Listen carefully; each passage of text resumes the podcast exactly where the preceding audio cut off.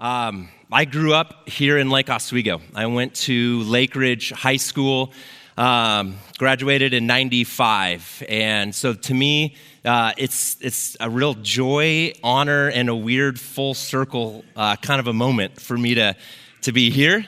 Uh, I used to play football across the street back before Lake Ridge had their own, man, I feel old, uh, before Lake Ridge had their own uh, uh, field. And um, so just driving here this morning just brought back a lot of memories. Uh, for a while, my family and I went to Mountain Park, went to Rolling Hills. Um, so for me, part of, part of the honor to be here this morning is to um, continue to watch God work in the lives of men and, um, and, and to be a part of this. Um, I got two disclaimers before I tell you a little bit more about my story. First disclaimer is uh, right now, I currently feel like God is challenging me to challenge all the men all the time. So, in throughout my talk this morning, I hopefully will say, and a challenge to you. It's not because I'm awesomer or I know more or I have more experience. It's just I don't want to get struck by lightning on my way home today. Okay? So I just feel like God's calling me to challenge all the men all the time. So I want to do that and honor God and, and hopefully challenge you. My second disclaimer at the beginning is the talk I'm going to share about, I've not shared um, with a group of, of people yet. And so it's, it's so new, it's happening uh, kind of currently. So I don't really have like a uh, ending line that's going to like maybe have you go, wow, that was a really good talk. Because I'm, I'm in it. I'm still kind of learning it. I'm still kind of like trying to figure it out, even this morning, still trying to figure it out. So, so my hope is that you come to your own conclusion on what God wants you to have a conclusion about. So I believe we, we serve and follow a God whose spirit um, moves and is involved in our lives. And so um, don't look for me to put a bow and package this thing up well and deliver it to you. I challenge you to do that. Challenge you to find what you need to hear out of this morning's talk. Um, I hope it's encouraging. Um, but actually, more importantly, I hope, I hope it's challenging um, to you and, and to me as well. I might even take my own notes um, as I talk this morning. So, yeah, I grew up uh, here in, uh, in Lake Oswego. Um, uh, had a couple good high school football games. There happened to have been a couple scouts there, so I got an offer to play football at Oregon State. I was not the punter, if you're wondering. I was the placeholder for the PATs, and in fact, in those days, there wasn't a lot of extra points. So I didn't really play a lot um, in, in college. And so, uh, but something, two awesome things happened while I, I, spent my time at Oregon State. The first is my freshman year of, of college, a couple buddies uh, said, Hey, we should start a Bible study. Which then I said, Why would we want to start a Bible study? This is our freshman year in college. We kind of want to not do uh, what the Bible says. Uh, but they said, no, we should do it. And so, ah, fine. So we started this uh, small group of Bible, small group of men, this Bible study. Um, man, by the end of our sophomore, or end of our freshman year, we had 250 guys and gals showing up. Um, to, to our Bible study. The next year, uh, we decided to keep going, and we had close to 500 college students showing up to our Bible study. And so I learned a lesson very quickly on in my early, uh, early uh, late teens, early 20s that when a group of men show up with a desire to follow God and live like God is real, God can do amazing things. Because we were a bunch of screw up Yahoo 18 and 19 year olds, and we had hundreds of college kids coming to not hear us, but coming to see what God was doing in and through us. And it was super humbling. And, uh, and it's kind of been my journey ever since. That's kind of how God broke me into ministry, and that's kind of what I've been doing um, ever since. And so the second great thing that happened at Oregon State is I met my wife. She grew up in Clackamas. Um, and 14 months after we met, we got married. 14 months after we got married, we had our first daughter. 14 months after our first daughter, we had our second daughter. And I was like, wait, I, th- I think I know what's going on here. Um, we have like a family now. Like, how did that happen? And so um, we were living in Lake Oswego, and right after our third daughter was born, um, God called us to plant a church in Bend, Oregon, because why wouldn't God call anybody to plant a church in Bend, Oregon, because Bend, Oregon is awesome. And so we, uh, we packed up our three daughters and uh, called up a couple buddies, one I played football with at Oregon State, and uh, we all moved to Bend and, and we planted a church. And um, and I was the lead teaching pastor of this, this, uh, this church plant for about three years, and that grew. And then we were able to go um, and merge in with another church called Antioch for six and a half years. And so I was a pastor and elder and community life there. And, and we had our son there in Bend, Oregon. And then about four years ago, God does what He does every once in a while.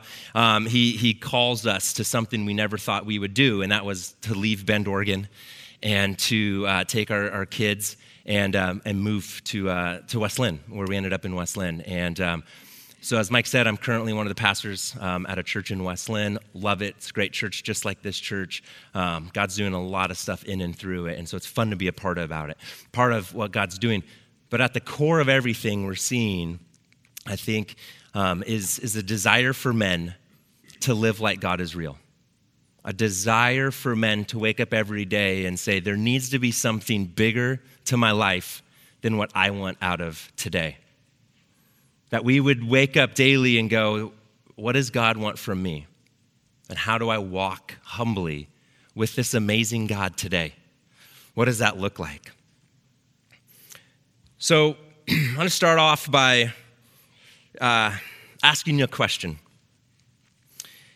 Have you ever been awoken to a new reality? Have you ever been awoken to something new? Maybe we can take that to sports. Maybe you wake up one day and you realize your head football coach just up and quit. Maybe that's a reality. Um, maybe you woke up one day and realized your quarterback broke a collarbone, and that's a different reality. Okay, that's sports. That's not really us. What about in business? Have you ever woken up to the moment you realize this company's not going to last? Have you ever woken up to the moment you realized they just fired me? Well, that's a different trajectory. What about with your kids? Have you ever woken up to the moment you're not as great of a parent as you thought you were? You get that phone call. You, you have to show up to that situation and you realize it's your kid that's to blame? What about in your marriage? Have you ever woken up to the moment you're not as good of a husband as you thought you were? Well, that's what I want to talk about. The moment recently where I was awoken to the moment my wife was letting me know I was not the most amazing husband I thought I was. So, months ago, when Mike and I met, um, for coffee, you know, and invited me to do this right away. I said, yes, love River West. Anything I can do to support these guys. You guys are doing great stuff. I'm in. Let's go. He's like, well, what, what would you want to talk about? And I was like, well, you know, discipleship, men's community. I love it. And he's like, yeah, what else? And I go, well, well recently, Mike, to be honest, um, I've awoken to the reality I'm not a great husband. He's like, that's it. Let's do that. and then he goes, my men will love that. I'm like, wait, what does that mean about, anyways? So, and it's been, it's been, it's actually been therapeutic for me months ago to know this morning I'd be here sharing on this topic because it's caused me to be a lot more reflected, reflective in my thinking and my processing and in my praying to figure out how did I go from feeling I was a great husband to realizing I'm not a great husband to this morning going like, we're actually doing really well. And there's a cool redemptive story that God's been doing in my own heart and in my marriage. The moment you realize your marriage is in trouble, I just want to give you a, a quick disclaimer. Um, this sentence will really help you out later. If you know later today your wife is going to be like, So, what, so, so what, what happened at the breakfast? Here's what you got to say. Write this down. You're off the hook. This guy, my name doesn't matter at that point, this, is what you tell your wife later. This guy spoke on the moment you awaken to the reality you might be able to do a better job as a husband. Just tell your wife that. Just, hey, what would you, well, this guy, I don't remember his name, whatever, this guy talked about, I might be able to be a better husband. You're set for days. Days. Later today, she'll be sitting next to somebody else at the soccer game or volleyball game, and your wife will like, go to another wife, like, hey, did your husband go to the men's breakfast? Yeah, yeah. Oh, well, I heard about this. Like, they're to try to be better husbands. And you'd be like, and you're over here and you're just, you're just doing your thing, like, and your wife's to look at you and be like, oh, he's thinking about being a better husband. You're not. you're thinking fantasy football, you're solving world debt, trying to figure things out. But hey, use that line. And maybe, maybe challenge yourself today. Maybe. Maybe I could, could do a better job. And maybe it's not marriage. Maybe the reality you're going to be awoken to comes later today, tomorrow, or next month. Or maybe you know very specifically three days ago, I was awoken to a new reality. And it might not be marriage, but it's going to be something. So, how do we handle that? How do we process that? What does that actually look like? Well, I'll tell a little bit more of my story.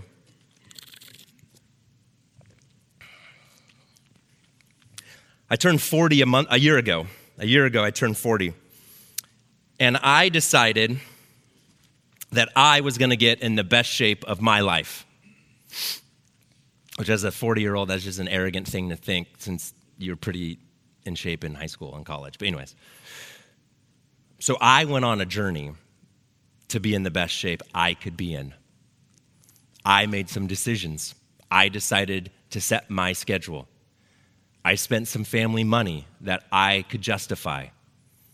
I no longer went to bed the same time my wife did. I got up early.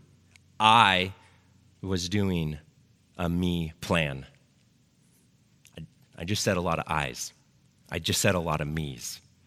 And that's exactly what got my marriage in trouble. I decided to do a me thing. Now, under the umbrella of get in shape, I could justify a lot of things. but I had got to the point where I stopped pursuing my wife and I started pursuing something else. Now, that something else wasn't wrong.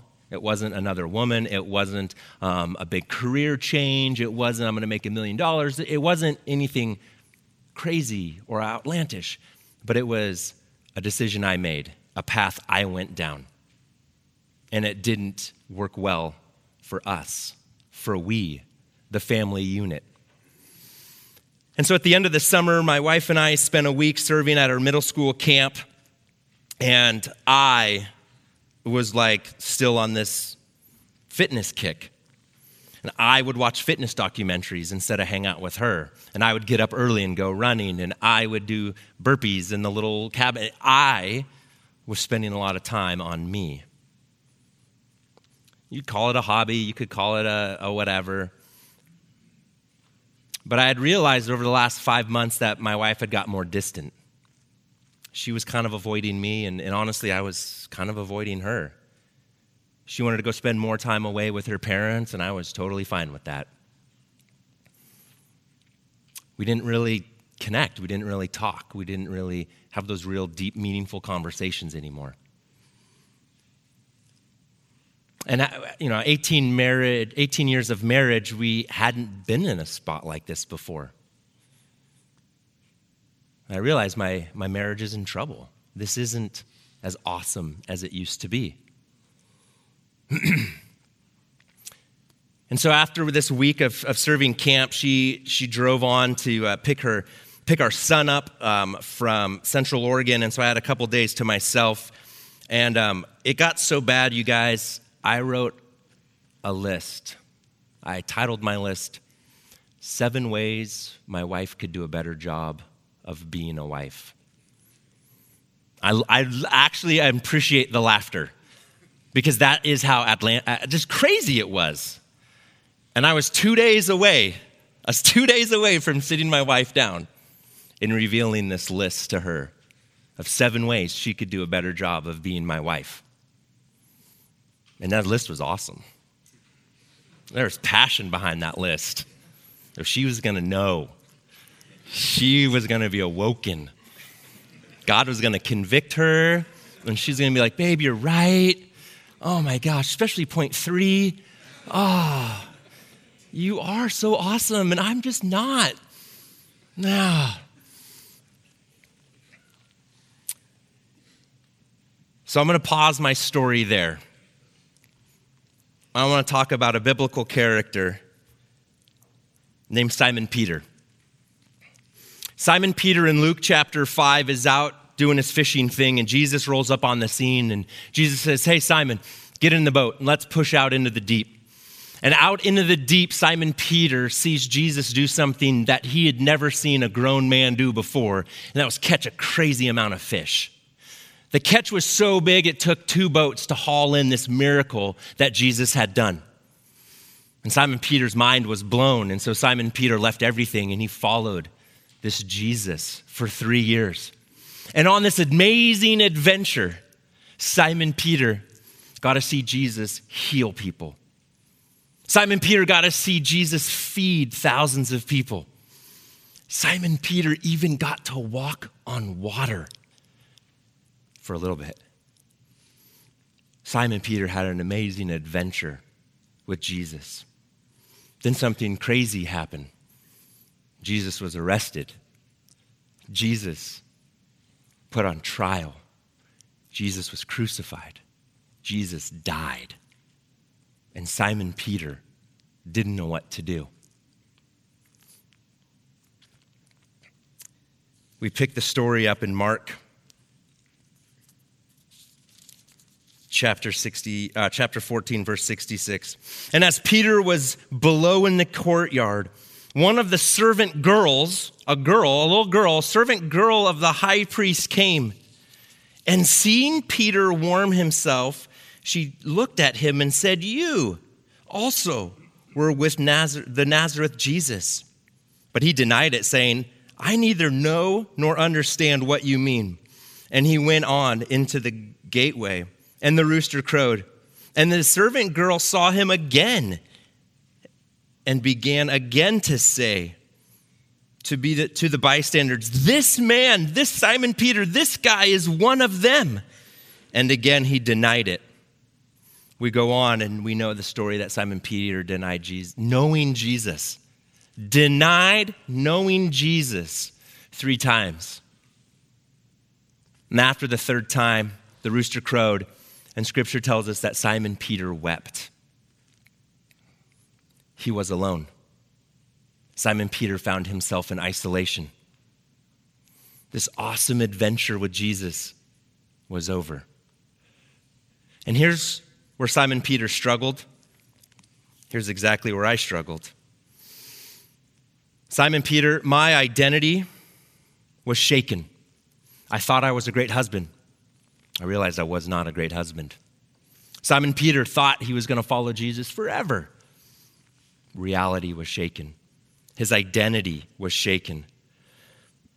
I had that moment of realization like, oh, my marriage is not doing well. There's a lot of fear, there's a lot of guilt, there's a lot of anger, there's a lot of stress, there's a lot of burden, there's a lot of pain in that realization. Simon Peter had so much fear and anxiety, he was lying to a little girl. He was alone, he was making foolish mistakes.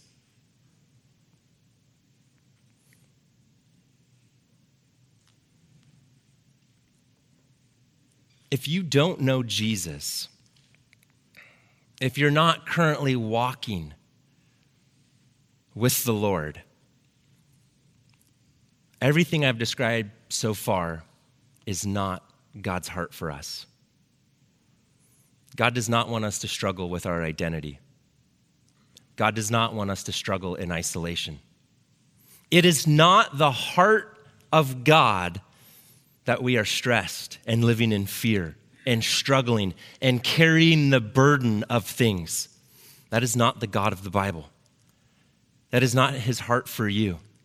And so I don't know where you guys came from as far as spiritual. Maybe you believe in God, maybe you don't believe in God.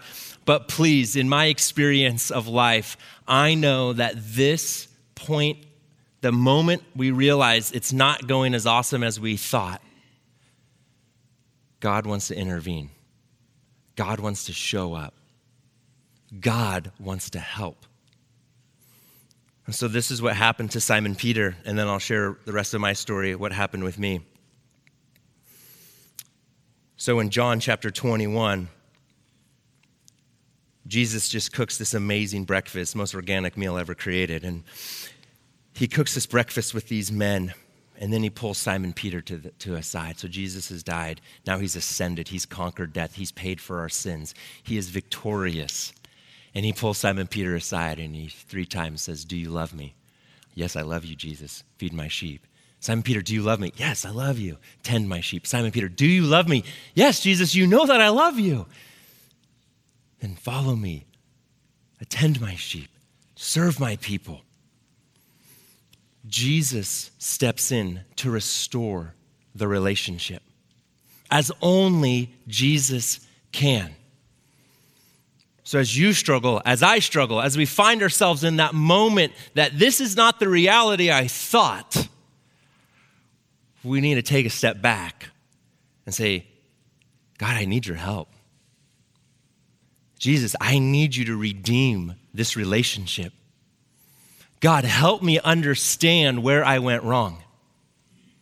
And so Jesus restores Simon Peter. Why? Because Jesus wasn't done with Simon Peter. Jesus had not finished his meaningful work in and through the life of Simon Peter. Think about that. God is not done with you. God is not finished with you. He has more meaningful things ahead for you to do. Missions that you don't even know yet adventures that you can't even fathom yet, exciting works that you get to partner with the living God to live in. He wants to restore that marriage. He wants to restore that relationship with that child, with that family member, with that career, maybe with that business. God is in the business of restoring relationships. That's what the Bible is all about. So, back to my story. My wife was away for a couple days. I'm home, got my list of seven things. I'm unpacking our luggage. And there at the bottom of the luggage, I realize we never hammocked. You see, years before, my wife and I would take this portable, awesome hammock and we would hammock. We've set it up on the beaches in Maui. We've set it up at camps and in parks. And this hammock, you know, you know what a hammock, you know, one tree, one tree hammock? This hammock was where we would talk. It's where we would connect. It's where we would laugh, watching me try to get out or trying to get into the hammock. At the bottom of this bag was an unused hammock. And God used that moment to help me realize I had stopped pursuing my wife. I had made the last year about me and what I wanted. And it wasn't her that turned her back and walked away. It was me who stopped pursuing her, stopped engaging with her. I stopped talking to her. I stopped asking about her and her life and her fears and her frustrations and her stresses and all of the things that were about her. So she, she came back. We went to coffee. There was a lot of tears. I don't know. Have you ever been at a coffee shop where your wife's crying? It's so like mad at you. She's like, I don't want to be here. That happened to me. So we finished the conversation in the car. That was a, that was a new reality. I've made my wife cry in public so hard, she just can't, can't be here anymore. So we finished the conversation in the car. And the conversation went something like this I've messed up. I made a mistake. Babe, you wouldn't even believe it, but I've created a list of seven things. None of those are important anymore. None of those matter. If I love you, then I will serve you. If I love you, I will follow after what God's calling us to do. If I love you, if I actually love you, my life will reflect that I love you. Same with Simon Peter. Do you love me? Yeah. Then live like you love me, Jesus would say. Live like you love me. So, since that conversation, it's gone a lot better. Not because I'm awesome, it's because I've realized every day I need to serve my wife. And so I kind of flipped the script. Instead of that seven ways, I actually listed out 22 ways I can love my wife better. And every day, the, the night before I go to bed, I try to write number four and number eight, or number one and number 12. And my goal every day is to try to love my wife better the next day. And I put little boxes. And when I knock off, hey, today I did number three, I check that box because I'm pursuing my wife. My whole schedule has changed. This fall, I said, hey, what do we want our schedule to be like in the morning? So I'm working out less in the morning. I'm more engaged with her. We're that couple now that walks at 5:40 in the morning in the dark with our dog. I'm that guy now. I'm that guy who's like getting up, harnessing the dog, like finding flashlights, and we're like walking Old River Road, 5:40 in the morning on a Tuesday. It's raining, and we're just talking and laughing, and this is it's way better than doing burpees. It really is. It's because I'm pursuing her as Christ has pursued me. Because God is in the business of restoring relationships. So my identity was shaken, but Jesus has restored the relationship. I was in deep fear of my marriage, but God has cut through the fog of fear with faith. I was in isolation. I was like Adam. I was married but alone. Before God made Eve for Adam, Adam was alone. Now, that's not a slam on, on single men, but I was married alone. I was Adam, and there was an Eve for me, but I went on my own path, and I left Eve for herself and in isolation.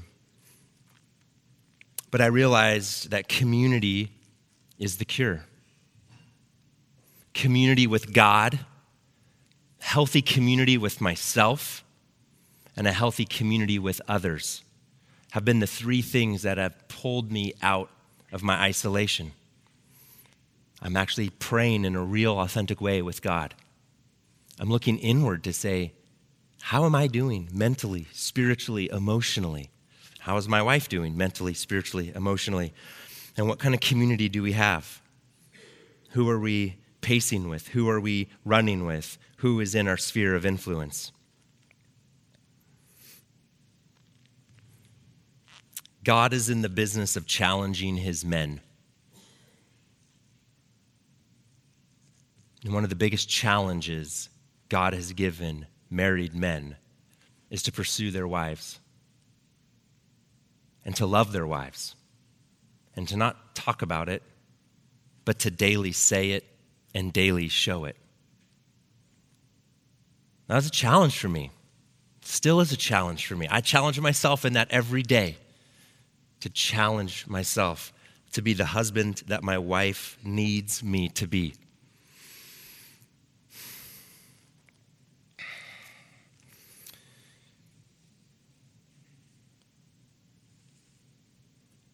So, the idea that our God challenges us to live for Him causes us to sacrifice. I'm going to throw out a couple questions for you to think about, and then I'll throw out two questions for you to ponder at your table. You don't need to write this down, but just think about it in your own mind. What is the sacrifice you know God is asking you to make?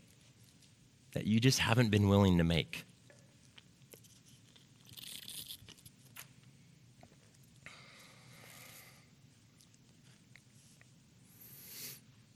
What's that cost? What's that sacrifice? What's that thing you, you, okay, I know I need to stop doing that.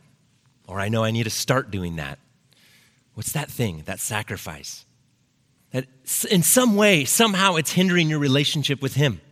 It's hindering your relationship with others. What's that thing? And, and really, thought two, really, can you keep justifying it? Can you really keep justifying it? Or do you just, you know, it's just time to quit it? It's just, it's just time for it to go. It's not bringing anything fruitful or meaningful to your life or your relationships. All right, here's the questions I want you guys to ponder and discuss at your table. I don't know if you know the guys at your table. At this point, it doesn't matter. You're going to talk to them. Hopefully, you remember their name, and if you don't remember their name, that's totally fine. They probably don't know yours either. Okay? So, we're going to give you guys some time to answer some questions at your table. The first question I want to ask you guys goes back to the moment you awoken. Recently, within the last six months, recently, what's something you've awoken to that has been a new reality? Now, don't give me that faith from 12 years ago. That doesn't cut it here. Recently, could be something big. It could be just a little mind shift, a little change, a little new reality. Could have to do with current events. Maybe it doesn't. Maybe just as a parent. So, recently, what have you been awoken to? That is new. It's a challenge. It's different. It's a new way to think. It's a new way to live. It's a new thought. Okay? And the second thing I'd love for you to discuss is for you to cut through the fog of fear. What's that faith going to actually look like? We serve a God. The God of the Bible does not want us to live in fear because fear is actually a fog, it's a vapor, it's a mist. Fear is not a real thing. We can get crippled by fear, but fear actually isn't a thing. So we cut through the fog of fear with faith. Simon Peter put his faith back in Jesus. I needed to put my faith back in God to help restore the marriage that I needed to have. What is your fear? Great, cool, you can identify it. More importantly, what's that piece of faith? What, what does that look like? What do you need to do? What do you need to apply? Is it a mindset? Is it an action? Is it an action step? Is it something to do? That faith. All right. That's what I got. Let me pray for us one more time, and then we'll kick it to your tables. God, you are a good God, and you desire us to be in a meaningful relationship with you. But so often we get sidetracked so often we take a path that maybe is not the intended path that's best for all parties involved. So, Lord, we repent of that. We ask for forgiveness.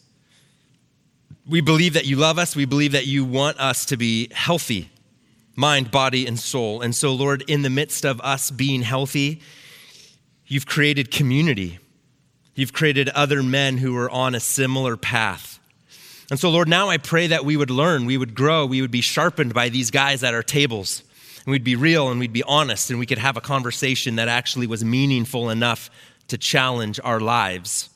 That this morning's time would actually be more fruitful at our tables than listening to me speak. So, God, help us to be authentic. Help, help us to not solve each other's problems, but to listen and be encouraging. God, thank you for these men.